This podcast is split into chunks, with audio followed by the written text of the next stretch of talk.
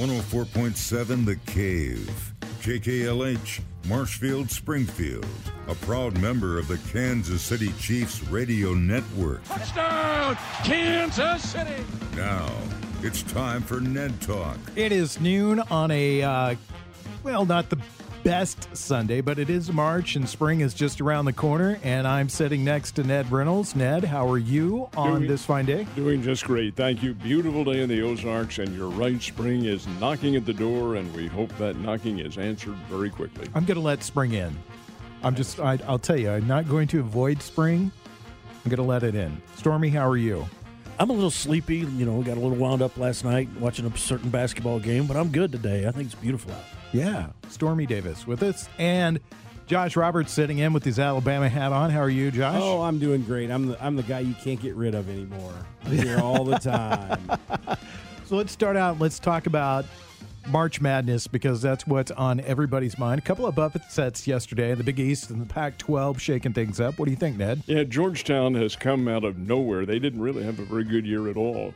And uh, they are into the final today. That, that, it's good because that's going to open up the door for uh, several other teams. Now, Mr. Roberts to my right is also in for a big day because his favorite team's basketball program is going to be one of the highly rated, if not a number one seed in the tournament. The Crimson Tide is having a tremendous year, and they're good. It's not a fluke. They're a very good basketball team. Having said all that, this is a day that was denied all of us who live for this particular. Uh, in, in a sense, it's a holiday because you have the, uh, the 64 or 68, depending on how many they choose, if there is a play in round this year.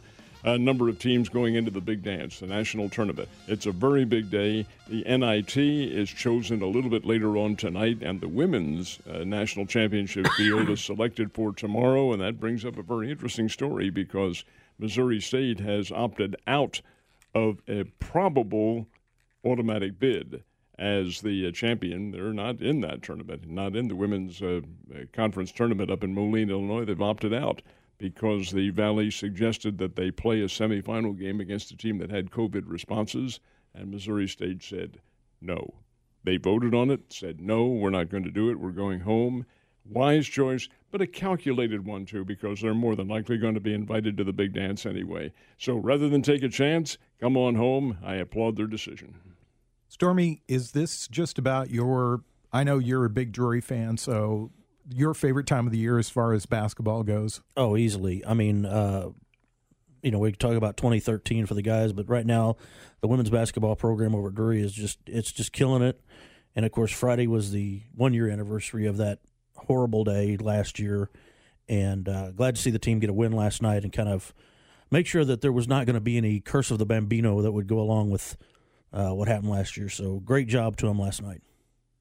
Little shakeup looked like going on before the LSU Alabama game that the uh, two teams have met in the middle of the court and uh, some happy words being exchanged or unhappy words being. Ex- Congratulations! Hope you have a good game, Yeah. guys. I hope this all works out. It's all well wishes. You're not as a huge basketball fan as uh, the rest of us here in the studio, but since Alabama's in, are you rooting for them? Are you pulling for them this year? Oh yeah, of course. I mean, I I casually, you're right. I just casually watch basketball anyway. I do love the tournament. I love the whole atmosphere of it. I love the idea of it. Ned and I were talking before we came on air that it- college basketball, you do have these small schools that have an opportunity Yes. to upset these huge programs, and that's exciting. I mean, there aren't. I don't know that there's any other sport where that's possible anymore. baseball, college Oh. baseball still it still happens quite a bit in college baseball.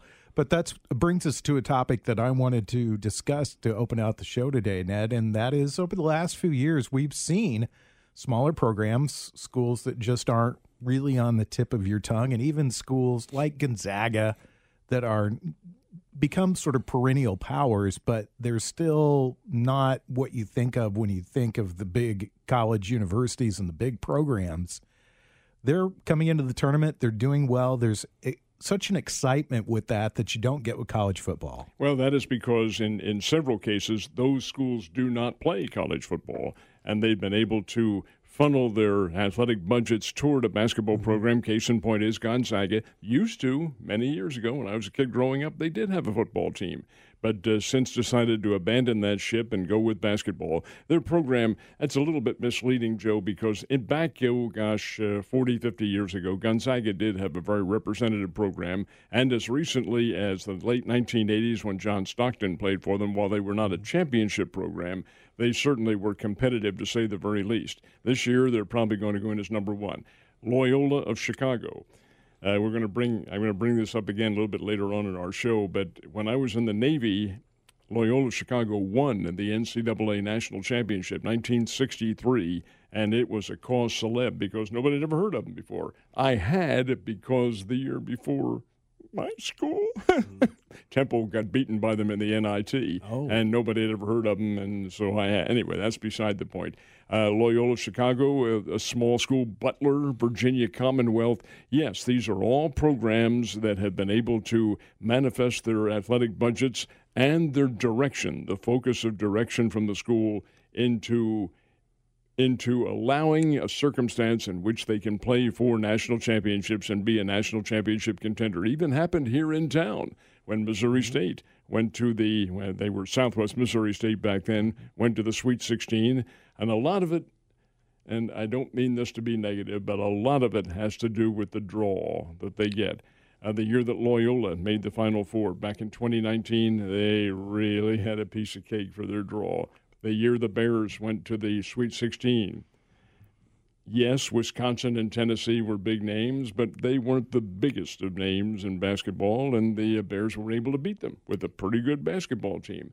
There are interesting things that can happen on the draw, and we'll see how it shapes up today. It, it could, uh, in fact, present itself to where another small school comes and conquers everybody. Who do you think? Is there somebody that comes to mind right off your the tip of your tongue that you can think of that somebody to watch a dark horse in the tournament? I might, the dark horse team I have is Arkansas, and they aren't they aren't a small school at all. Gonzaga, I think, is probably the premier one that fits everybody's bill along those lines because it is a small parochial school in Spokane, Washington, but their program is such that it is pretty doggone good. How good are they? A number one seed? Well, they will be a number one seed, no question about that. But are they a team that's going to go all the way to a national championship? I have my doubts, but we'll wait and see. There's so many great tournaments this time of year besides the NCAA tournament. There's the, of course, the NIT tournament, which is a very traditional one. Mm-hmm. There was It's, a, it's the oldest. it's the oldest, and there was a time when when college teams avoided the NCAA tournament and they played in the NIT. It was a very big deal, and this is back in the actually prior to, I'm going to say prior to 1960. A lot of teams did avoid the NCAA because it didn't have quite the prestige that the NIT did. Keep in mind, the N- NIT back then played all the games in Madison Square Garden from your first round all the way up to the championship. And that, in, in and of itself, was a very big draw for the colleges to go to New York, be on Broadway, experience the big city. That all ended, I think it was 1975, if I remember correctly, but that's when the NIT, which at the time was privately owned, decided that uh, their attendance was beginning to fall off just a bit at the Garden. And in fact, they decided to go to home sites and end it at the Garden, which they did with the semifinals and finals. That won't be the case this year. It's all in the suburbs of Dallas, and those suburbs are Denton, Texas, and Frisco, Texas. They'll play on those two sites down there. There used to be an all-you-can-eat steak place in Denton, Texas. Don't you think those teams won't be there? Yeah, exactly. If it still exists, those guys are going to lose some money. Well, we talked earlier, we talked last week actually about Missouri State, the men's team being out. The women's team you mentioned earlier looks like they have a shot, very good shot. They should be invited to the tournament. Where do you think? Where do you see them fitting in at, and how should we look for them to do? What should be our expectations? Okay, I, I can see them being seated as high as five. Really? I'm going to mm-hmm. say maybe between five and seven, somewhere along those lines, depending on the other teams that are in the competition. They are very, very good. They are also very big on the front line. They can match up size wise with a lot of other women's teams in the country. Now, can they compete with the level of a Tennessee? Yes, I think they can because I think that uh, Coach Harper's team is probably on a par with Missouri State right now. But with a Connecticut and a Texas A&M and a Stanford, Lady Bears are capable of giving those teams a good game. But I'm I'm not sure they have quite the firepower to be able to stay with them. But hey, I'd like to see them give it a try. I think it would be a great deal. I think Missouri State has a great chance of doing damage in this NCAA tournament when they get in there, depending again on how they're matched. Now, the women's side is a little bit different from the men's side because there are four or five dominant programs within that section, and you see the same names every year come up. And uh, that's just sort of a given or to be expected with the women's side of college basketball. It has been one of the criticisms of the uh, the female sector of college basketball because, as you pointed out, there are the elite, and then there's no middle ground. There's the rest of the teams.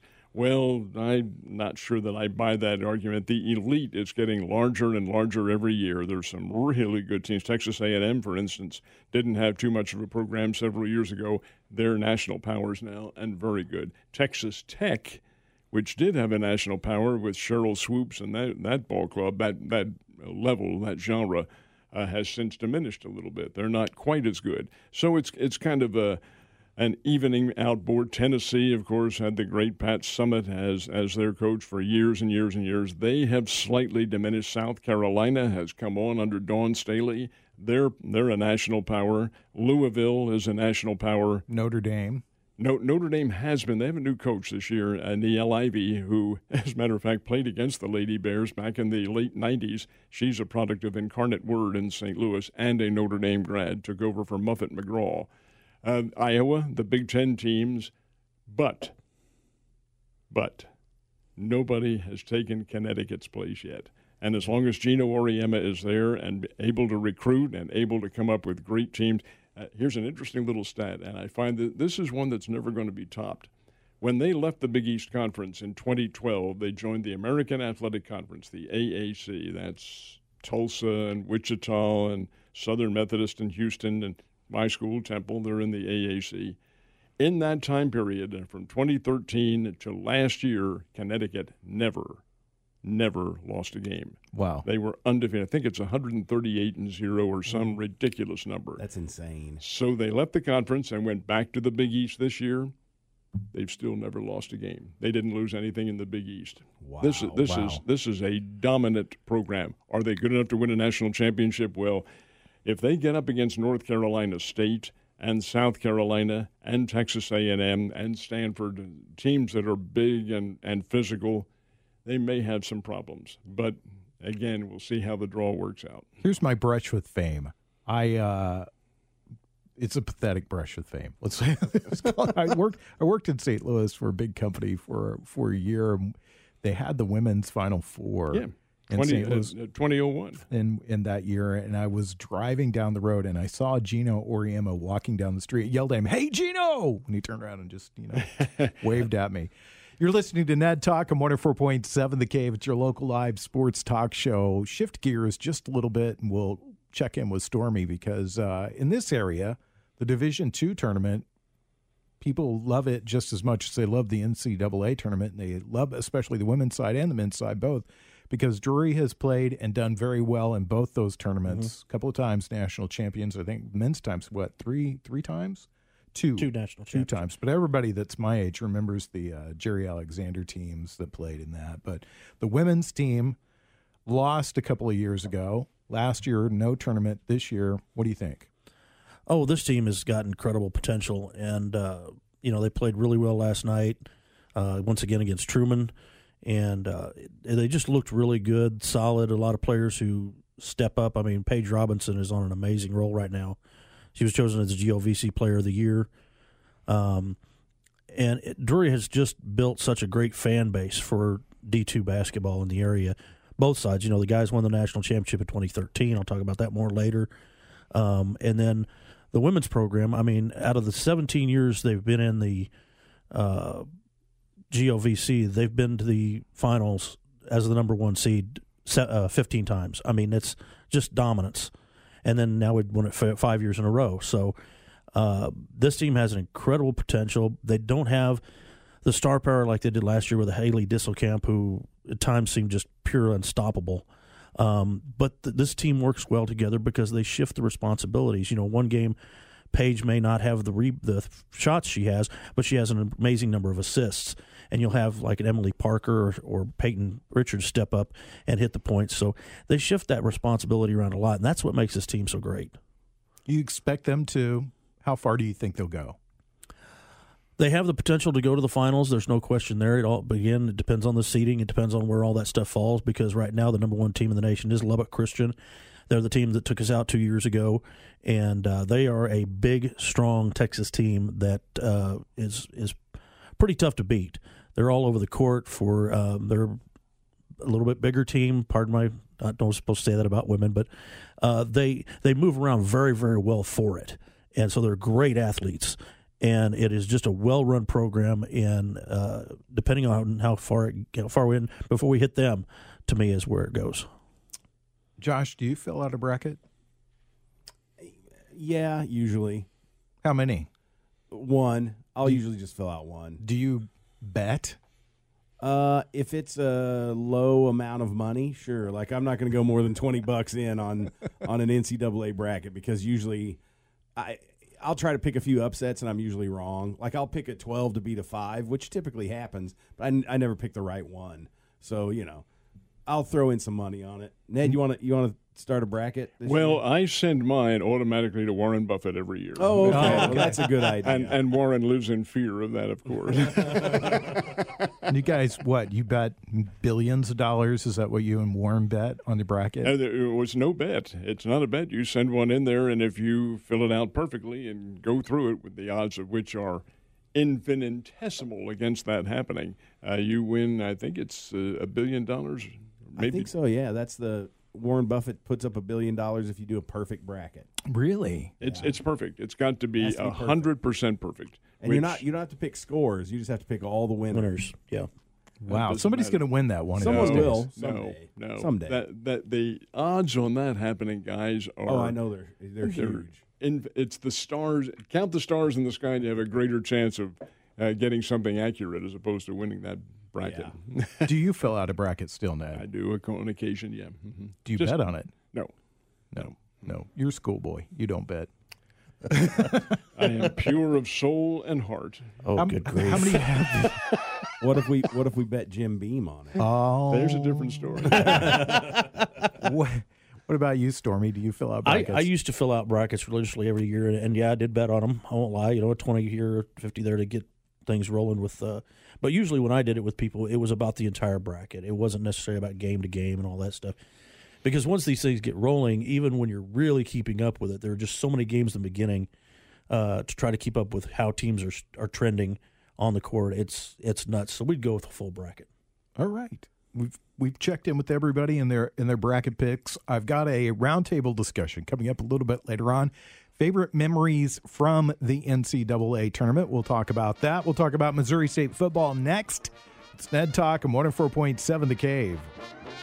Back to Ned Talk on 104.7 The Cave. A proud member of the Kansas City Chiefs Radio Network. Back in the studio, Ned Reynolds, Stormy Davis, Josh Roberts, and we've got football to talk about. Besides Chiefs football, we'll get to that in just a minute. We've got college football, we've got Missouri State spring college football, and even rarer than that, we have a win to talk about, don't we, Ned? Interestingly enough, it is. It's their second win of the year. Beat Western Illinois to start out the year on the road, and they go to Vermillion, South Dakota, yesterday, and come up with a 27 to 24 win over the Coyotes of the University of South Dakota, who were ranked number, I believe, number 21 in America in uh, FCS circles. Now, here's the anomaly of this whole thing. Thankfully, the uh, game is played in person on the field with athletes. If you looked at the statistics and the box score from this game, you'd say, boy, South Dakota won this one by a couple of touchdowns because they have outstat outstatted the Bears in virtually every category. Offensively, almost twice as much. Uh, more passing yardage, almost twice as much. Rushing yardage was more in the Bears' favor, but everything favored South Dakota, except the big plays. Okay, South Dakota had a 7 0 lead. Bears tied it on a 100 yard kickoff return. Awesome. South Dakota takes, as South Dakota should say, takes the lead 14 7. The Bears tie it on a pick six. How about that, huh? Two big plays. Yeah. Plays 100 yard kickoff return, and a pick six, and the game is tied. From there on in, South Dakota missed three chip shot field goal attempts, one of which was blocked by the defense, and the Bears did did play hard nosed defensive football in the key moments. Uh, South Dakota had a first and goal from the two yard line and did not score. Oh, that's awesome. And, and th- th- this is testimony to how Bobby Petrino has directed that team. It doesn't matter what you're doing between the, the 10 yard lines, it's how you behave in the clutch. And the Bears defense did come to the fore, gets a very nice win over a. I, I, I think South Dakota is probably a little bit overrated as far as their rankings concerned. Now next week the Bears have well, it, it, let's put it this way: it's going to be it's going to be a rough haul from here on in because you're getting the Northern Iowas, you're getting the you already had North Dakota State, but you have South Dakota State still to play. You have the team that is rearing its head over in Carbondale and upsetting the big timers. Sa- uh, Southern Illinois upset Northern Iowa yesterday, 17 to 16 and the undefeated team, North Dakota. They still are on the Bears schedule. They will be tough hombres to handle. Having said all that, I think the Bears are a better football team. I think they have better quality athletes, and I think they are more directed. Any time that the Bears, we were talking about the Bears winning, that's a big change over the last few years, and especially, you know, you felt that South Carolina, uh, sorry, South Dakota State is overrated. No, no, no, no. South Dakota. These these teams need to work something out with that because it's just not working for me. South Dakota.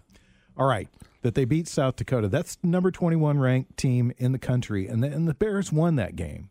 Now, usually we wouldn't be talking about that. We'd be talking about, well, the Bears gave them a game for a quarter and then well, after that, it just went downhill. They win. They they're finding a way to win and you were talking about Petrino's philosophy of uh, bend but don't break. It's a little bit like the Chiefs and exactly. their defensive. Exactly what it is, and that's the uh, hallmark, in my opinion, of good teams. You learn to accept adversity and come back from adversity and win and play a winning style of football. And I think that is the mindset that Coach Petrino has implemented with this ball club. The same can be said for the Kansas City Chiefs, although they're more, more accustomed to being ahead and uh, having teams try to catch up with them. That's not the Bears' case. Uh, it's it's really comparing apples and oranges, though.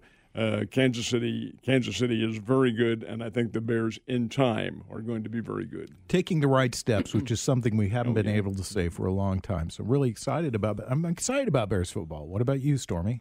Uh, yeah, it's a that's a good news thing. We were talking during the break, and as much grief as we've given Petrino, you know, when he first hired him and all this kind of stuff, and the situation around it, the fact does, and we all agreed on this. The fact is, he's still a damn good football coach, and so it's good to see him coming in and making changes that have the team winning and and doing these things like you said in the clutch, in the moments where they really need it, and uh, learning how to step up in those moments. So uh, I'm hoping that it, it trends up and we, we get more of it. And certainly when they start really letting the fans back in, you know, I think it'll start bringing some people. We haven't gotten our complimentary tickets, by the way. Not yet. just, not yet. Just thought I'd bring that up. Come Kyle on, Coach Bob. Yeah. Come on. I didn't get my Valentine's Day card Come either. on, Kyle. So. Come on, get us those tickets. We really want them.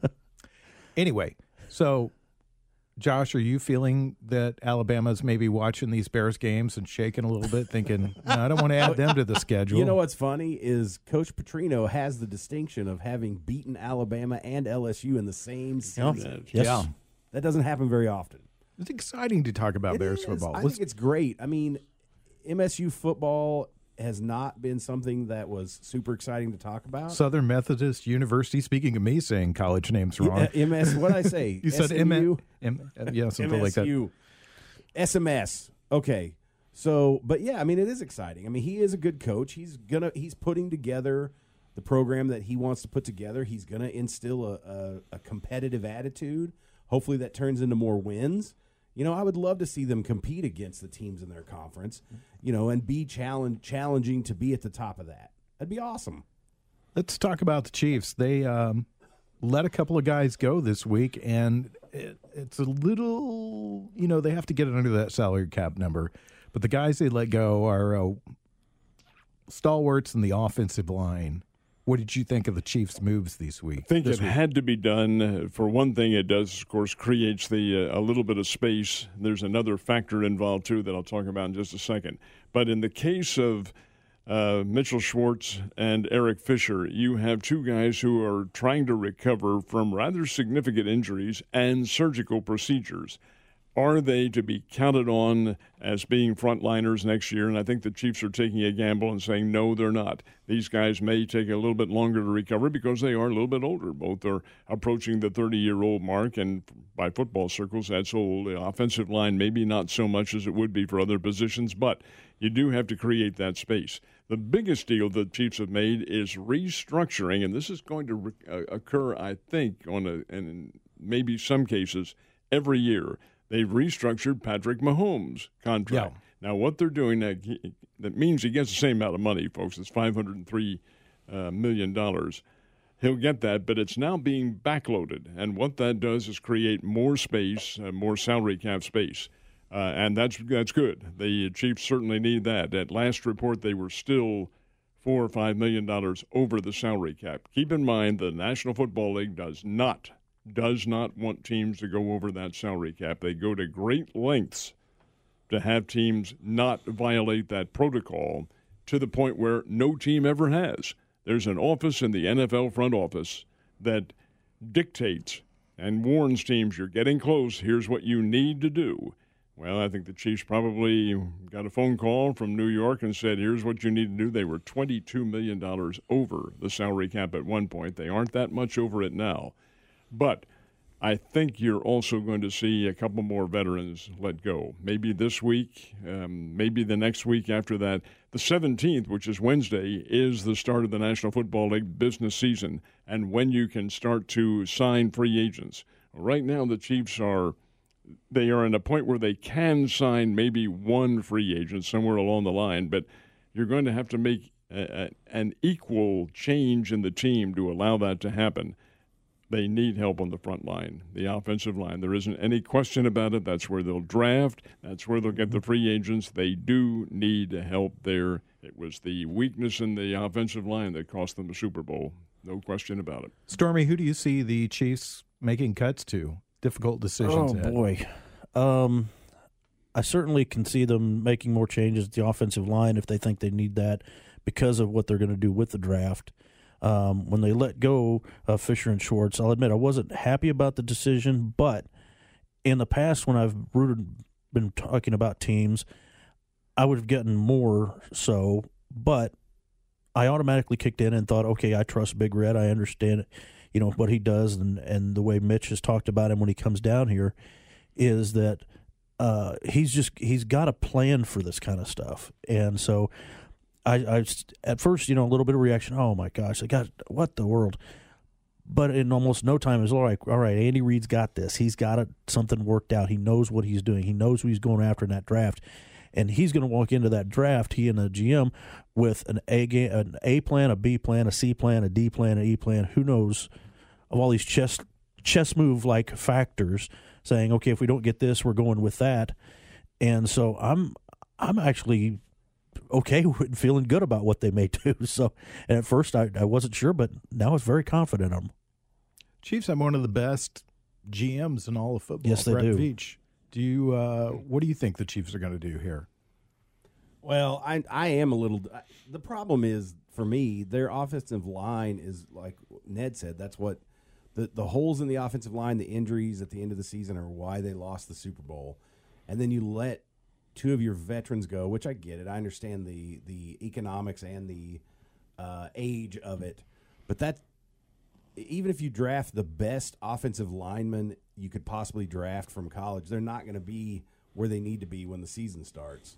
So I feel like there's going to be an issue at least at the beginning of the season with protecting Patrick Mahomes, just like we saw in the Super Bowl, and it kind of worries me. Um, I mean, I don't know. I, they do need to draft people that are going to be long term uh, offensive linemen, but I don't know. That's it's almost like a rebuilding portion of the team. There are a couple of circumstances that might just come back in the Chiefs' favor. One is Lucas Niang, who is a big offensive lineman from Texas Christian, who they drafted last year and who opted out because of COVID 19. So he didn't play. He doesn't have any experience. He has been away from the team for one year, but he does have ability, and he's big and very fast, and was a star and a highly regarded star on the TCU football teams. The other one is Laurent Duvernay Tardif. I have a feeling he's not going to come back, but he has not said that he won't. But here's a man who has, come on, guys, he's taken the Hippocratic Oath. His career is directed toward medicine. He opted out last year to help with the COVID pandemic. He has also been out for a year, and he is also not particularly young. If he comes back, it would be a help. If Niang can be uh, an effective weapon, that would be a help. But you really have to have veterans who have played, mm-hmm. and that translates into free agency. Let me, real quickly, Ned, are you surprised that they didn't cut the doctor? No, because I think they hope he comes back, and he is a valuable part of that offensive line. This is this is a dedicated football player, as well as being a physician. He loves to play the game, but he also knows that that time is very limited, and his career as a doctor is still emerging. So I think what they did was not cut him, but say, hey, we're leaving a door open for you to come on back if you want to give it a try. That's not to say they wouldn't cut him if he did, because uh, this is this is not a uh, touchy feely profession. Oh no! I mean, no. If, it doesn't no. matter who you are. If you're not fitting the bill, you're G O N E. That's one of the things I love. I do love about football is they all talking about it being a business, but when they get cut, you see the tears coming. yep. Yep. We'll have a roundtable discussion. It's coming up in just a second on Ned Talk on 104.7 The Cave. Back to Ned Talk on 104.7 The Cave. A proud member of the Kansas City Chiefs radio network. This is the point in the show where we stop for a roundtable discussion about whatever. And our topic today is favorite NCAA memories. And we start with you, Ned. Do you have anything from uh, this century or is it last century? That would be last century. Me too. Me too. I will admit to that. I'm not. I'm not giving you crap about that because I'm saying it. What's your, what's have, your favorite? I have two that are particularly ones that resonate with me, and of course, number one would be the first year that Missouri State made the NCAA, and yeah. I was at KY3, and uh, this is 1987, and followed them, reported on them down to Atlanta in the no longer standing or defunct Omni in Atlanta and sat there on the press row while the Bears took on Clemson. Clemson being about a 15 or 17 point favorite and watching Missouri State dismantle a very good Clemson basketball team. And this is what you guys were talking about earlier. Anybody can rise up. Well, the Bears were more than just anybody. They had Winston Garland, Kelby Stuckey on that team, Basil Robinson, uh, Greg Bell. It was a tremendous effort on their on their part, and Clemson was not ready to play and the Bears beat him to the punch. I think the big play early in the second half when they pulled over everybody on the offense. Winston brought them over all on one side. It's called uh, moving your defenses over and flooding one side, mm-hmm. and then freed Greg Bell off a pick on an alley oop. And Greg Bell's only about six four, but went up on the alley oop and slammed it home, and those 15,000 people in the Omni just Oh, and Charlie Spoonhour telling us afterwards, that's plan play, guys. We've done that and caught Clemson by complete surprise. Bears winning that one is a very, very close memory. And then two days later, taking Kansas to within three points. I was in college about that time, and we uh, always went to the games and sat in the student section. I remember early in the season, uh, right behind us, there were some people that were here from the Billikens and they the guy was uh, talking a lot of smack, and uh, and the girl uh, that came with him was sitting there, and, uh, one of my friends turned around and looked at her and goes, "So how was the ride down?" She goes, "It was a long ride," and he goes, "It's going to be a long ride back." sure, sure, enough, it was. That's back in part. the day when the Bears used to play the Billikens too, and yeah. that mm-hmm. unfortunately does not exist anymore. Mm-hmm. Stormy, your favorite memory? We'll come back to you, Ned. I know you got a second one. We'll come back to you. Stormy, your favorite one.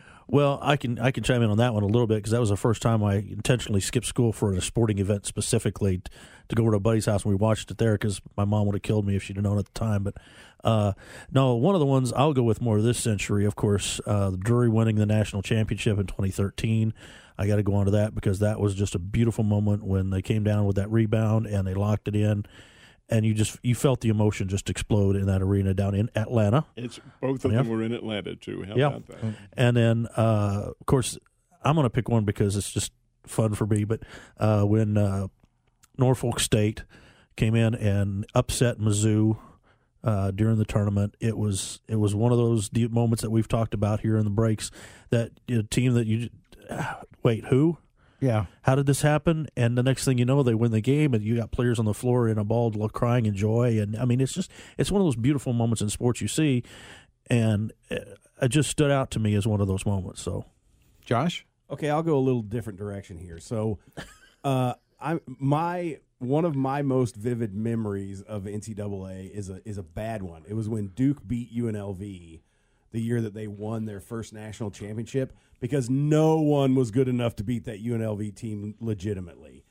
They That's were all- they were all. a colossus. Uh, there there is no, you know that, that that was that was a circumstance that really was brewing, and you could see it because Mm-hmm. Nevada, Las Vegas went in there.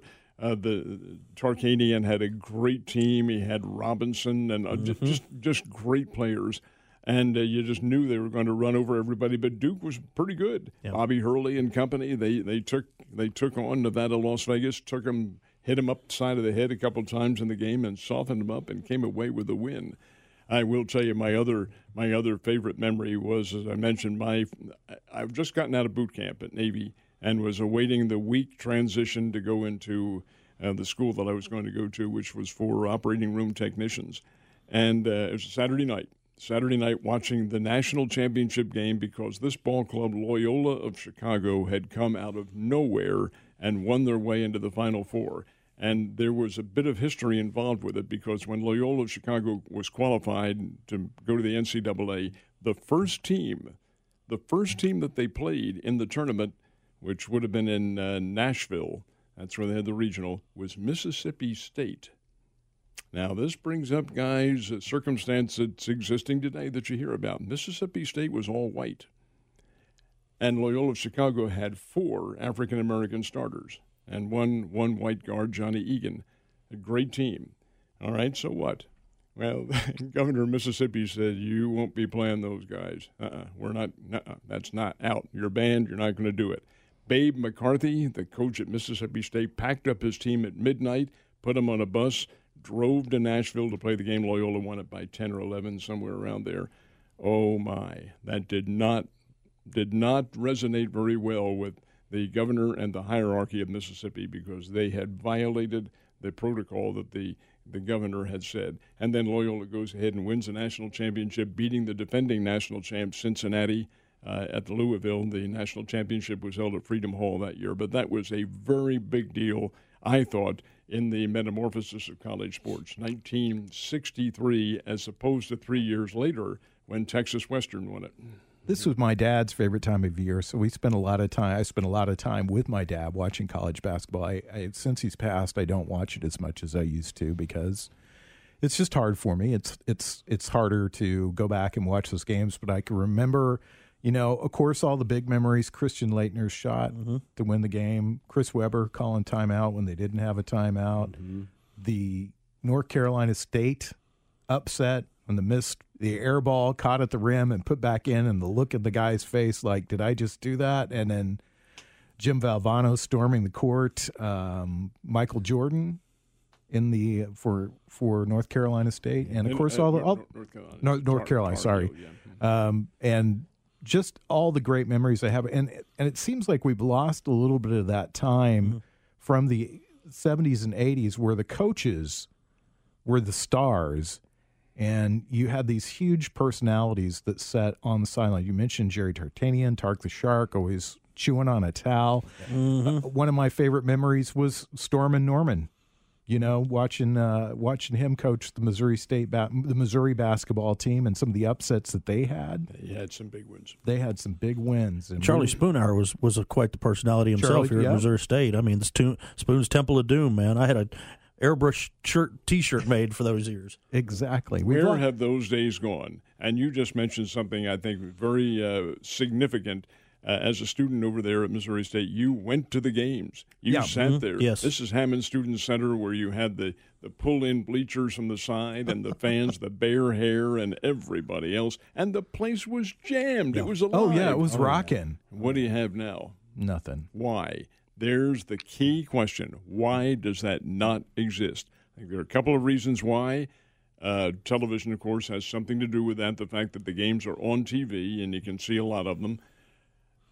And number two, the promotions have not been what they should be. Back then, Missouri State basketball was a very big deal. A little bit later mm-hmm. on, Lady Bears basketball was a huge deal. Yep. The games were promoted. You had people you could focus on, individual stars made themselves available to the public.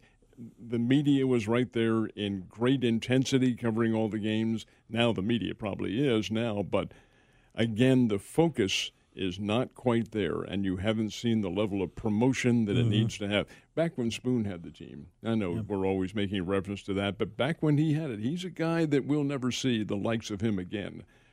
It was, I remember remarking to Art on the air one day, he and I were the broadcast team back then, we were for 20 years. And I said, Art, this is this is a three ring circus in basketball. He said, You're absolutely right. Look at all yes, they had a some deal where they brought out a a cage in which people went after floating dollar bills. and Yeah. thing- I Oh, mean, the crowd really got into this. You had the chicken here, you had the Phoenix gorilla was here. Mm-hmm. It was just a very, very big deal in which the audience really loved it. Now, not so much. Yeah, it's it's tailed off over the last few years, and I, and you know to go back, Missouri State football has not been very good for a long time. But I remember being in college in the '80s, going to see a going to see a couple of football games because all students get free tickets, you know, a certain amount of free tickets. And there were so many students and alumni in the stands that we had to actually sit in the end zone. And there were probably about 50, 60 people sitting in the end zones. The fraternities and sororities uh, all supported the sports at that time, and, and then that's just all gone. And why? Because the Bears really had an exciting team. DeAndre Smith at quarterback, a team that ran the triple option, beat the hell out of other teams. Hey, it was it was an exciting time to, to really be a fan, and the team and atmosphere was really electric. We'll come back and wrap up the show. It's Ned Talk and 104.7 The Cave. And Back to Ned Talk on 104.7 The Cave. A proud member of the Kansas City Chiefs Radio Network. Sunday afternoon, great time to sit around in your living room or basement or garage or wherever and just take in some sports. Ned, what are you going to go home and watch? We are going to watch Selection Sunday. Yep. It did not exist last year. It was immediately yanked away from us by COVID 19 and by the decisions that were made. Whether or not it's right or wrong, who knows? Who, who cares? Because it did happen. But the fact of the matter remains that it didn't happen, and that was a huge void in what a lot of us consider to be a very important day. So I'm, I'll be. I'll be rooted to the TV watching who the top picks are. Should be kind of interesting today because several teams, uh, at least three teams, three major teams, have bowed out of their tournaments, but still have the possibility to play in the NCAA tournament. That is correct. Uh, that uh, the the likes of Duke and KU and teams like that could still play. I think KU is going to be selected anyway. Duke not, but Duke could be a virus replacement because that can happen under this year. It's an altogether different protocol, but this year that circumstance does exist. So yeah, they could possibly be in it. A virus replacement team. It would. Did you ever think you'd say those words? No, no, and I don't want to ever say them again. either. Stormy, what are you going to go home and watch this afternoon? Uh, like Ned, I'm going to watch the selection show, and then I'm going to get ready for the next uh, Cardinals game to listen to on the radio. So. Yeah, that's coming up on our sister station, The Bull. They're the home for the Cardinals baseball this season. So if you're and I love listening to baseball on the radio. I think it's just a sport that's made for radio. Exactly. And so uh, it's great to listen to the games. They've got spring training going on this afternoon. What are you going to go home and watch, Josh? Probably the back of my eyelids. No sports for you today. You're just Oh, gonna you know what? just gonna go I'll- home. I'll tune into that selection show. It's this is I agree. It's exciting that it's back on track and they're going to be able to do it again. So it'll be it'll be cool to see. It's very weird to me that Duke may not be in the tournament. Yes. Yeah, I, I think I'm going to go home and try to take in some spring training baseball. And then uh, I'm going to watch the latest edition of the Aurora Tea Garden Mysteries tonight on the Hallmark. Ch- my my wife, who loves, who's addicted to the Hallmark Well channel. done. That's very well done. You're single, so you don't have to put up with that sort of stuff. Uh, yeah, maybe. All right, Ned, we'll see you uh, next week. Make sure you tune in to Ned each weekday morning right here on The Cave. He sits in with Mike, the intern. Always very entertaining. You guys have great chemistry together, and I love listening to Fun working with Mike. Yep. Stormy, we'll see you in a couple of weeks. See you be then. back. All right. And Josh, we'll see you next week. I'll be here. All right. It's Ned Sleep Talk. under the desk. it's Ned Talk, 104.7 The Cave. I want to say thanks to Corbin Campbell, Scott Meyer, Mike the intern, and Nick Fury. We'll see you guys next Sunday at noon. Download the podcast.